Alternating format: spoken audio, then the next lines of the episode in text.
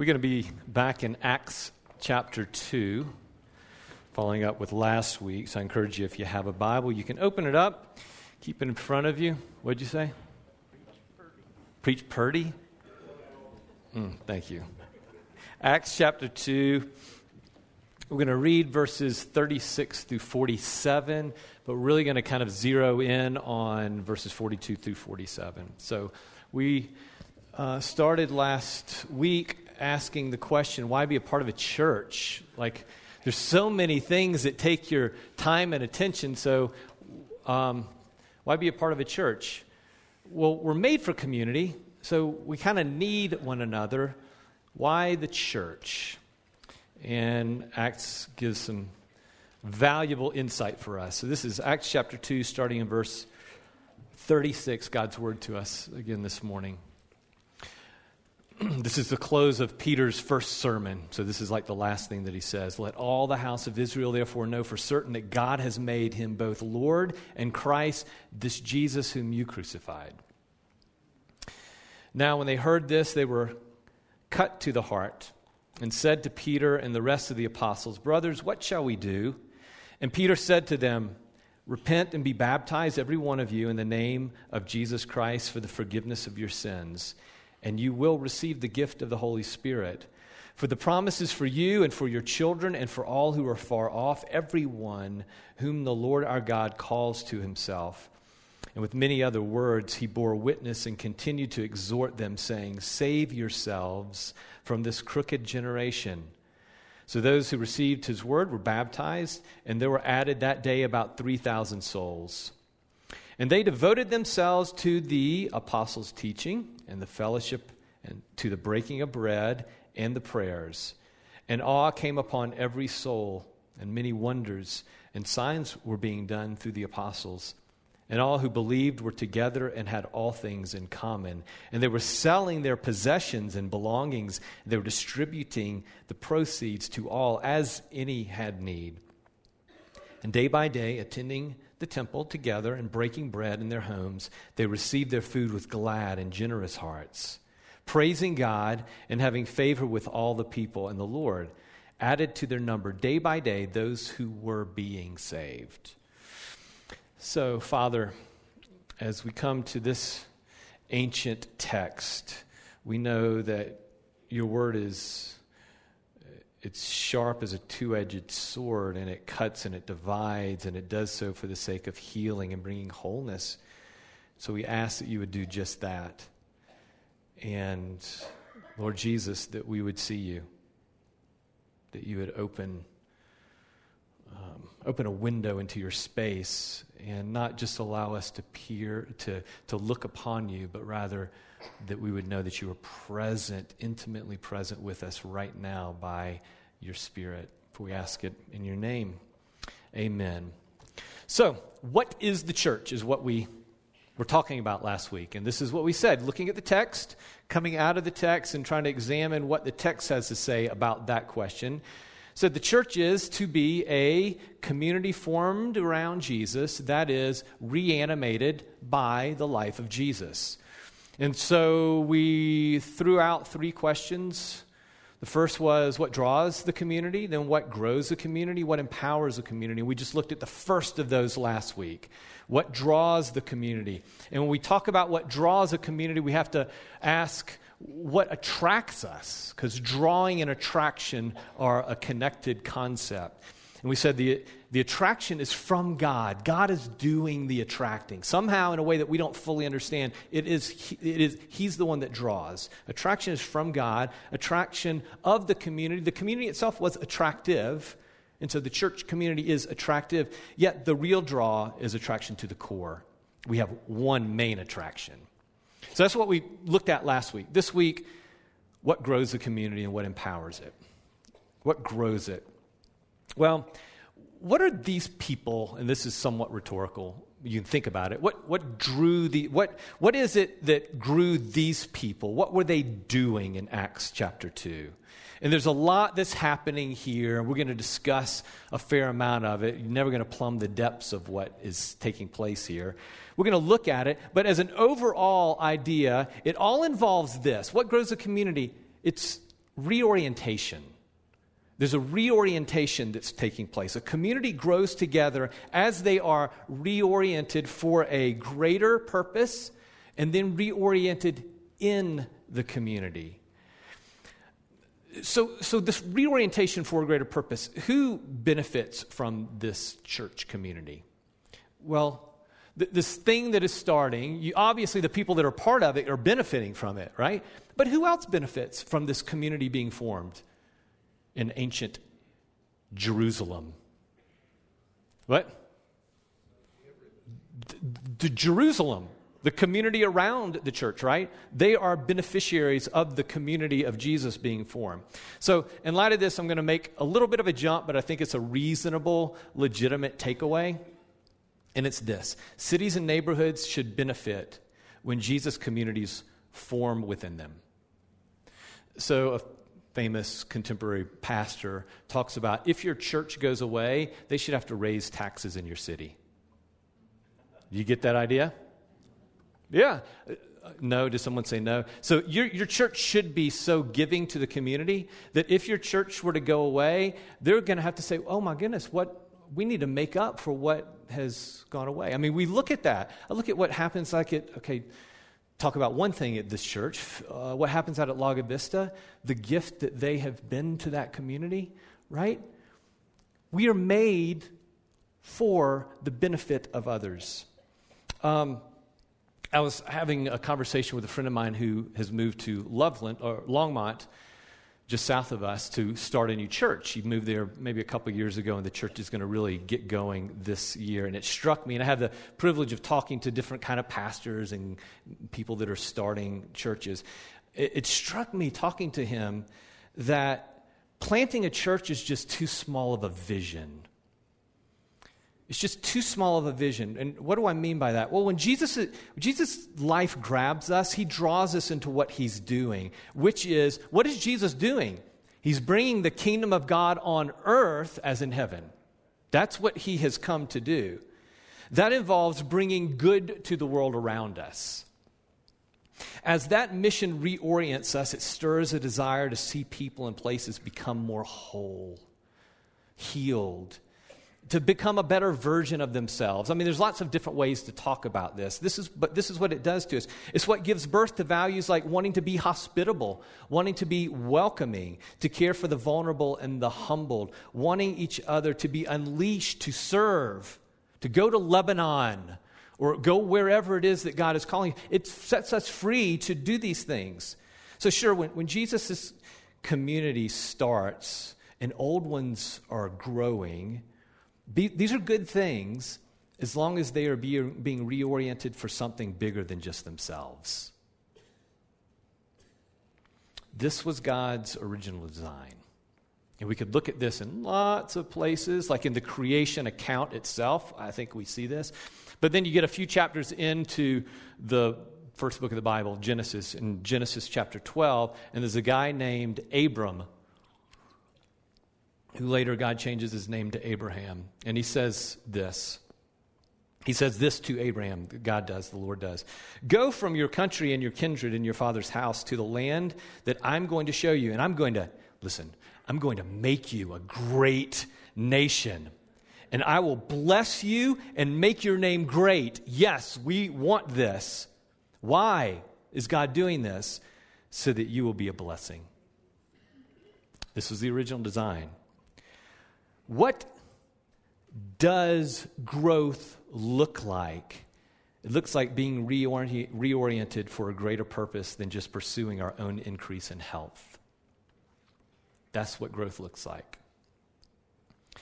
Yet, this growth and this reorientation happens, and in the text we see it happened in the community. Okay, you don't just go. It happens, the growth actually happens in the community. What were they doing to grow, and what was happening as they were growing? Like, were they doing this to grow, or were they doing this because they were growing? Yes, I think both of those things are true. So verses 42 through 47 has a description. It's telling us what happened, not necessarily prescriptive. So descriptive as opposed to prescriptive, what to do. Now, the beginning of the text, it does have prescriptions. They were cut to the heart, and Peter says, repent, be baptized, believe the story is for you. He's prescribing what to do. But this next part, verses 42 and on, is more descriptive. And I think we need to step back and learn, what is it when they heard this gospel story, what was provoked out of them? How did they start living? Now, having said that, there are some very essential things for growth. And I think we do see those things here. There are three interconnected aspects that we want to just briefly touch on. And they are this: devotion to something. How do they grow? And what does growth look like? Devotion to some things, restoration, and celebration. And we're just going to walk through verses 42 through 47. So verse 42 begins with, they were devoted to what? Apostles' teaching, fellowship, breaking of bread, and prayer. And I know this is descriptive. It's not saying go and do this. That's not what Peter, or not what Luke is saying, or what Peter was saying. But these are essential ingredients. Okay, we can't get away from that. They're essential ingredients. So devoted to each of these things. Each of these things are a 12-week sermon, okay? So we're not going to delve into the details of it, but we do want to do an overview. They were devoted to the apostles' teaching. This is devotion to a certain explanation of who Jesus is as the King and the Rescuer. The apostle, it's not just an historic account of Jesus, it's a theological account of Jesus. It's an explanation of who Jesus is. The apostles not only walked with Jesus and were witnesses of his teaching, life, his death, and his resurrection, they also explained him in light of a much larger story, the Hebrew Scriptures. They're explaining, that's what Peter's first sermon was. It was explaining Jesus in light of that bigger story. We're going to look at this a little bit more in a few minutes when we talk about what empowers us. But this is a critical piece, just at this moment, of what grows us. It's swimming in the story of Scripture that leads to Jesus. That's what reorients us. So then, as we swim in this, we don't swim alone. We swim in fellowship with each other, right? This is that word koinonia that maybe if you've been around the church long enough, you've heard that word, connection and participation. The Christian life is not just an individual relationship. It is communal. That's how it's designed. Growth happens in fellowship, and fellowship is the result of growth. And then growth also involves devotion to the breaking of bread together, which is a combination of both fellowship and the apostles' teaching. It's kind of bringing these two things together. Part of fellowship is just sharing normal life with each other. It's sharing meals together. It's sitting at a table together. And that being literally sitting at the table together, but also metaphorically doing our life together. And also sharing the meal that Jesus gave us when he said, this is my body and this is my blood. Do this in remembrance of me. That is such a weird thing that we do as a church, isn't it? It's odd. If you're not a part of the church, and maybe even if you are, you're like, that is an oddity. But when we do it together, we're reminding each other of what centers us, right? We become what we eat and drink. When we eat and drink him, he's giving us this meal. It's so valuable. Yes, I know it's weird, but it's so powerful for us. He gives this to us. And then there is devotion to prayer, communing not just with each other around him, but communing with him personally and corporately. Yes, it is praying in your closet. Jesus talks about that, but it's also us gathering together and communing with him, prayer. Devotion to these things grow us, and they are the result of growth as well. They reorient us in the community. They are what some would call, I don't know if you've heard this term before, the ordinary means of grace. This is something theologians have talked about for years. They're ways God has given to us to help us know and to hear and to follow Jesus. They're not magical. They really are powerless in and of themselves, but infused by the Spirit, they become supernatural. They're means of grace. If you're having a tough time growing as a disciple, so maybe you're sitting here and you're like, I'm just I don't know. I'm wrestling with this whole being a disciple, a follower of Jesus. It may help to examine our lives and to see if you're taking advantage of these means. Like, the Christian life is not rocket science. There's some basic things that God gives us so that we might connect with him. And when we exercise them over time and community, he grows us up. It's not necessarily a quick fix, right? It may be something you engage with these things, right? In the apostles' teaching and fellowship and breaking of bread and prayer, you're engaging this like, I'm not seeing a change in my life. Keep doing it. It's what means of grace do.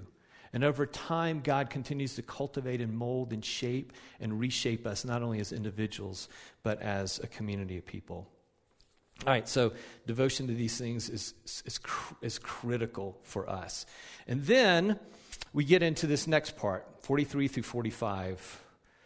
Luke says, awe came upon every soul, and many wonders and signs were being done through the apostles. And all who believed were together. They had all things in common. And they were selling their possessions and belongings and distributing the proceeds to all as any had need. And then the beginning of verse 47, the Lord added to their number day by day those who were being saved.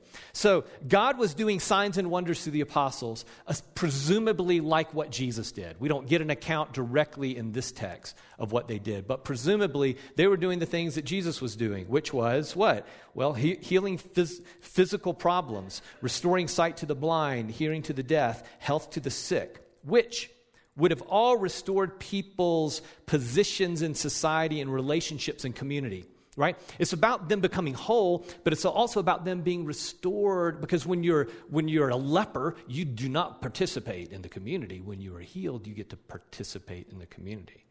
And then, so that's God's doing. Then, as a community, they were caring for each other and those around them. They were selling their stuff. They were giving as people had need. In the midst of all this, we have verse 47, the Lord added to their number day by day. He was restoring people into this community as they were cut to the heart and they were repenting and being baptized and they were believing the story was for them. They were then also included in the community God was adding to them. So what is all of this? This is all restoration. It's almost recreation. It's pushing back the repercussions of a broken world and broken relationships, and it's recreating a new humanity that cares more for their neighbors than themselves. That's a different kind of community.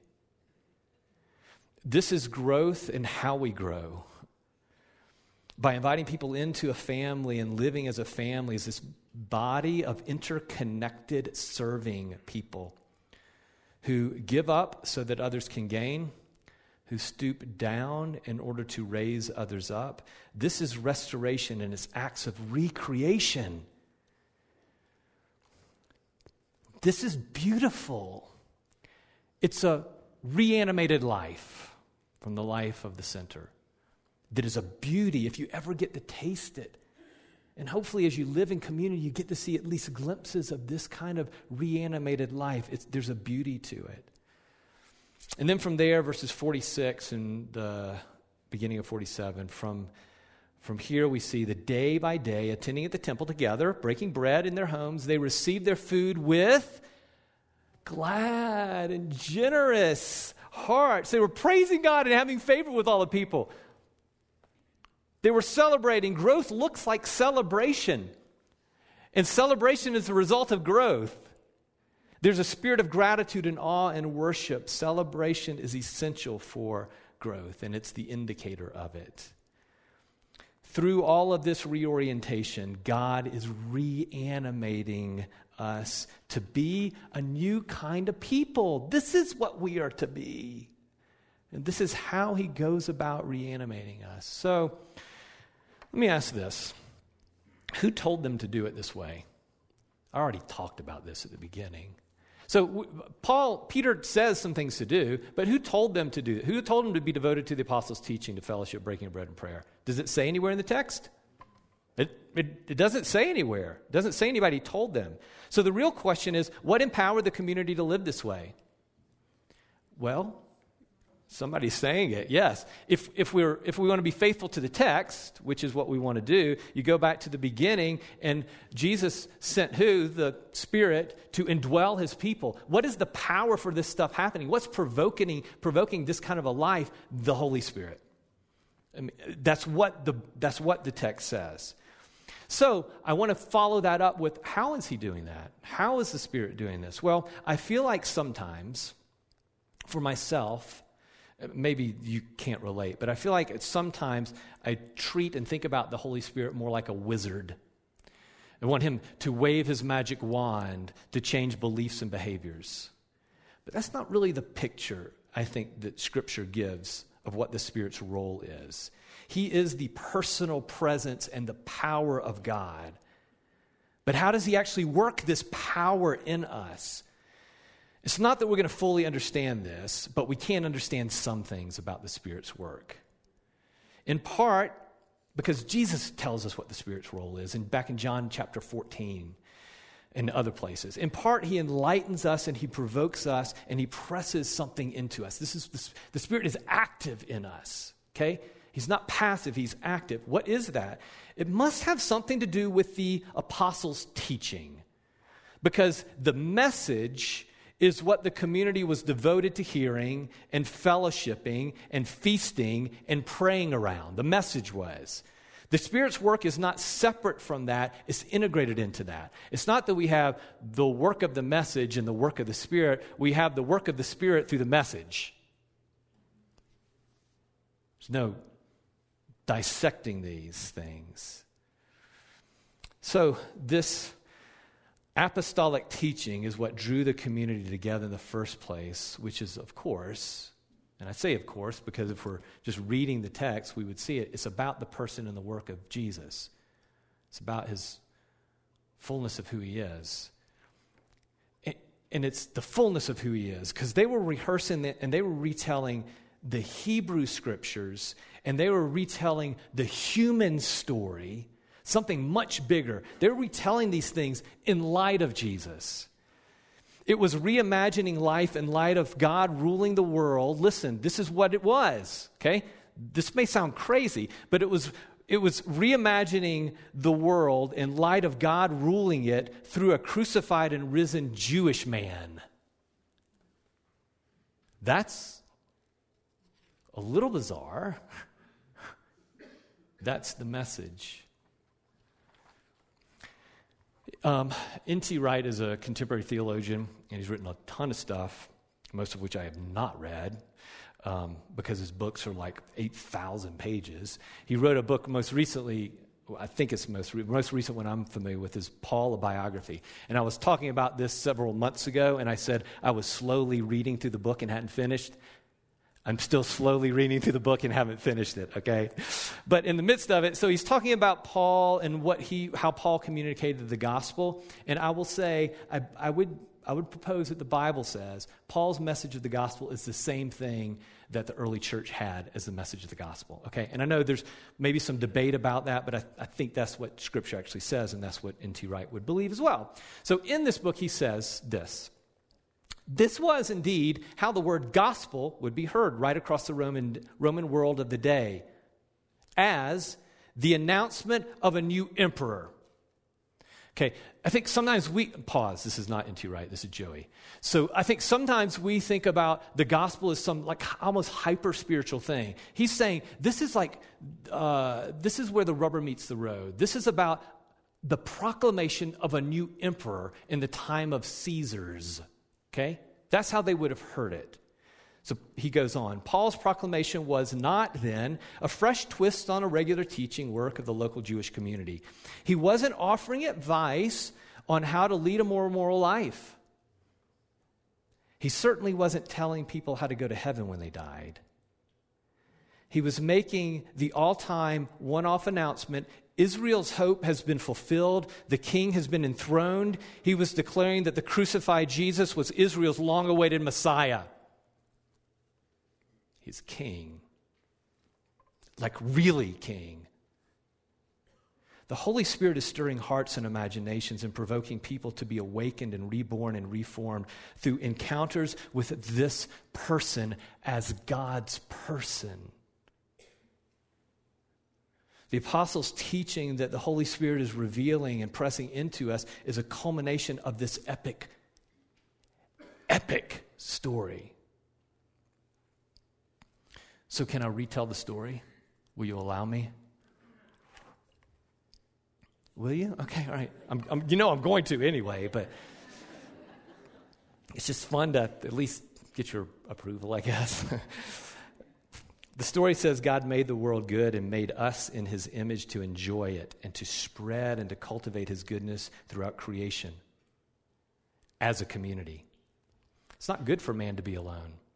We love to talk about that in the context of marriage, which it is, but it's a lot bigger than that too. We are not meant to be alone. We are made for community. And we are made to be as ambassadors of spreading his goodness to the world around us.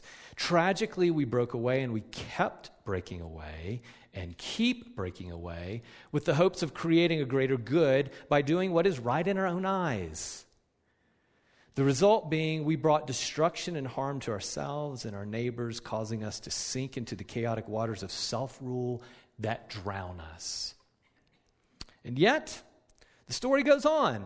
I mean, we could have just ended at chapter 3 of the Bible. Fortunately, it didn't end that way. The story goes on. God pursued us, wanting to share his home here with us. Not necessarily to pull us out of this, but to share his home with us here. And as time passed, he reached out and he called the people for himself, and he blessed them so that they could be a blessing to the nations. That's what we read about with the Abram thing back in Genesis 2. Repeatedly, he says, I want to give you good. I want to restore this place. I want to restore this world with my goodness and with my order. I want this for you. I want to give you myself and my life so that you can get back to living the good life with each other. This is a running theme within, it's a heartbeat, I would even say, of the biblical narrative. Yet, in his persistence and patience, we kept resisting, and we kept rebelling. We kept and we keep redefining good and evil on our own terms to serve our own interests. Like, if you don't get anything else from the biblical narrative, that's one that just kind of stands out, I think. We don't want for God to reorient us. We want to define our orientation. And we do this in so many areas of our life. So God, after sending many different kinds of messengers and prophets throughout time, finally he spoke to us, and actually he came to us in his Son. Jesus is the work, and he is the story of God made flesh. He's not just the promise fulfilled, he's the promise keeper come to live with us and to restore us. Jesus talks about this at the beginning of his ministry. He quotes some Isaiah passage, right? And then when John the Baptist sends some of his guys to him to say, hey, are you really the one? Jesus says, go tell John what you hear and you see. The blind receive their sight, the lame walk, the lepers are cleansed, and the deaf hear, and the dead are raised, and the poor have good news preached to them. Blessed is the one who's not offended by me. I've come to bring the restoration of God to the world. And yet with all of this, this is good stuff. This is the kind of person that we want to follow, I think. With all this grace and goodness, we are consistent to our self-justifying, preserving nature. When he showed up to care for us, we cast him out of our garden. We cast him out of our city, out of our communities. We cast him out of our world. Our hatred and rejection of God was not something new. It was seen throughout the whole story of humanity. But this is what is new. We actually killed him in the flesh this time. This was the physical manifestation of the rebellious disposition that we seem to all possess. This Jesus, whom the human race crucified, rose from the dead. He was vindicated as the righteous one. And like Peter said in the sermon, this one God made both Lord and Christ, the one whom Joey crucified. Somehow all of this is part of a master plan. Have any of you seen the TV show Undercover Boss? I think that's the name of it. I don't think that I have, but I get the idea. The boss dresses up and goes and lives normal life with his employees, and I imagine he reveals himself at the end, and people are like, oh my gosh, I can't believe it's the boss. I think sometimes maybe we think that's what God does. Like at the end, Jesus tears off his mask and said, ta-da, it was me all along. I gotcha, right? It's not what he's doing. It's not at all what he's doing. He was using this as a means to accomplish his plan, to work for our good, to forgive us, to restore us, to make us new if we are indeed cut to the heart by the beauty of Jesus. This story with its infinite facets of which we're just scratching the surface. This is why we need to keep going back to the apostolic teaching and look at all of Scripture in light of Jesus. We need to keep saturating ourselves in this as we continue to do this. The Spirit empowers us, and part of His power is to reveal the beauty of the epic story that leads to Jesus and to press His life into us. This is how we grow deeper together, and what compels us and unleashes us to move out into our neighborhoods and to move out into new neighborhoods and new cities and move out into the world. This is the motive. This is the fuel for it. And who knows, maybe as we do this, God will add to the number of people who are being saved. Maybe He'll do that. Maybe He will draw people to Himself. And maybe He will build new communities right here. Maybe He'll start new Jesus communities in our neighborhoods. Maybe He will use us to start new Jesus communities around the world, who are then reanimated by His life and who will then also work for the flourishing of the world around them. Father, give us your Son. He is the imprint of your glory. He is the way, the truth, and the life in a real tangible way. This is how we get to know you, and it's how we have the access of your personal presence and power of the Spirit. We need to see Jesus, and we need to feast on Him so that He might reorient us to Himself, He might reanimate us by His life, and He might unleash us and send us into the world. If we ask this in your name, amen.